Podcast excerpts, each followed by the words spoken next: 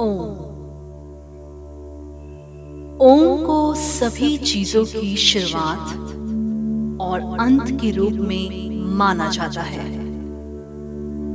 ये एक सर्वव्यापी पहचान है।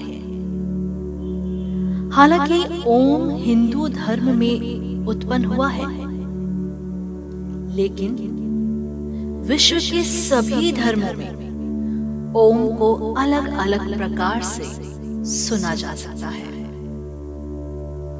ये बौद्ध धर्म, जैन धर्म और सिख धर्म कई अन्य धर्मों में भी पवित्र है। ओम कोई धार्मिक शब्द नहीं है। ये एक ब्रह्मांड की आवाज़ है। ऐसा माना जाता है कि बौद्ध ने जीवन के रहस्यों पर ध्यान करते समय ओम को सुना था। कहा जाता है कि ओम की ध्वनि ने उन्हें सत्य तक पहुँचाया। जैन धर्म में ओम को ब्रह्मांड की पाँच शक्तियों का प्रतीक माना गया है, जिनकी पूजा की जाती है। उन पाँच शक्तियों के पहले अक्षर अ अ अ, उ, म। मिलकर ओम का निर्माण करते हैं। सिख धर्म में भी ओमकार शब्द है। और सिख धर्म में ओमकार की ध्वनि दैनिक पूजा का एक अनिवार्य हिस्सा है। क्रिश्चियनिटी धर्म में प्रयुक्त एमन और इस्लाम में प्रयुक्त आमीन। में भी ओम की आवाज़ की समानता सुनाई देती है। तो जब ओम इन सभी धर्मों की आवाज़ है, एक समान आवाज़ है, एक ब्रह्मांड की आवाज़ है ना हम भी उस आवाज़ में खो जाए। उस आवाज़ को अपने अंतर मन में बसा ले आइए, उस ओम की आवाज़ का जाप।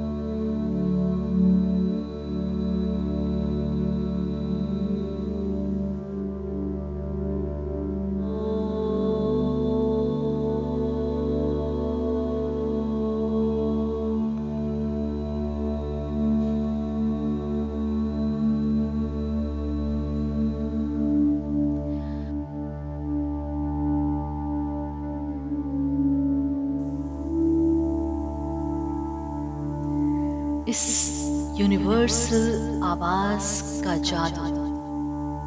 हर तरफ़, हर कण कण में फैला हुआ है। जिस तरह अभी आपने इसको सुना, इसका जाप किया, आपके अंदर एक अलग प्रकार की ऊर्जा पैदा हुई होगी। एक अलग फीलिंग आपने महसूस की होगी अंदर से आप शुद्ध महसूस कर रहे हो। प्योर लाइट महसूस कर रहे हो। तो क्यों ना इस प्योरिटी को हम अपने जीवन में हमेशा के लिए कायम करें और ओम का जाप अपने जीवन का हिस्सा बना लें। कैसा लगा आपको आज का ये सोशल मीडिया के ज़रिए आप हमें बताइए। और कैसे आपके एक्सपीरियंसेस रहते हैं, उनके बारे में भी शेयर कीजिए।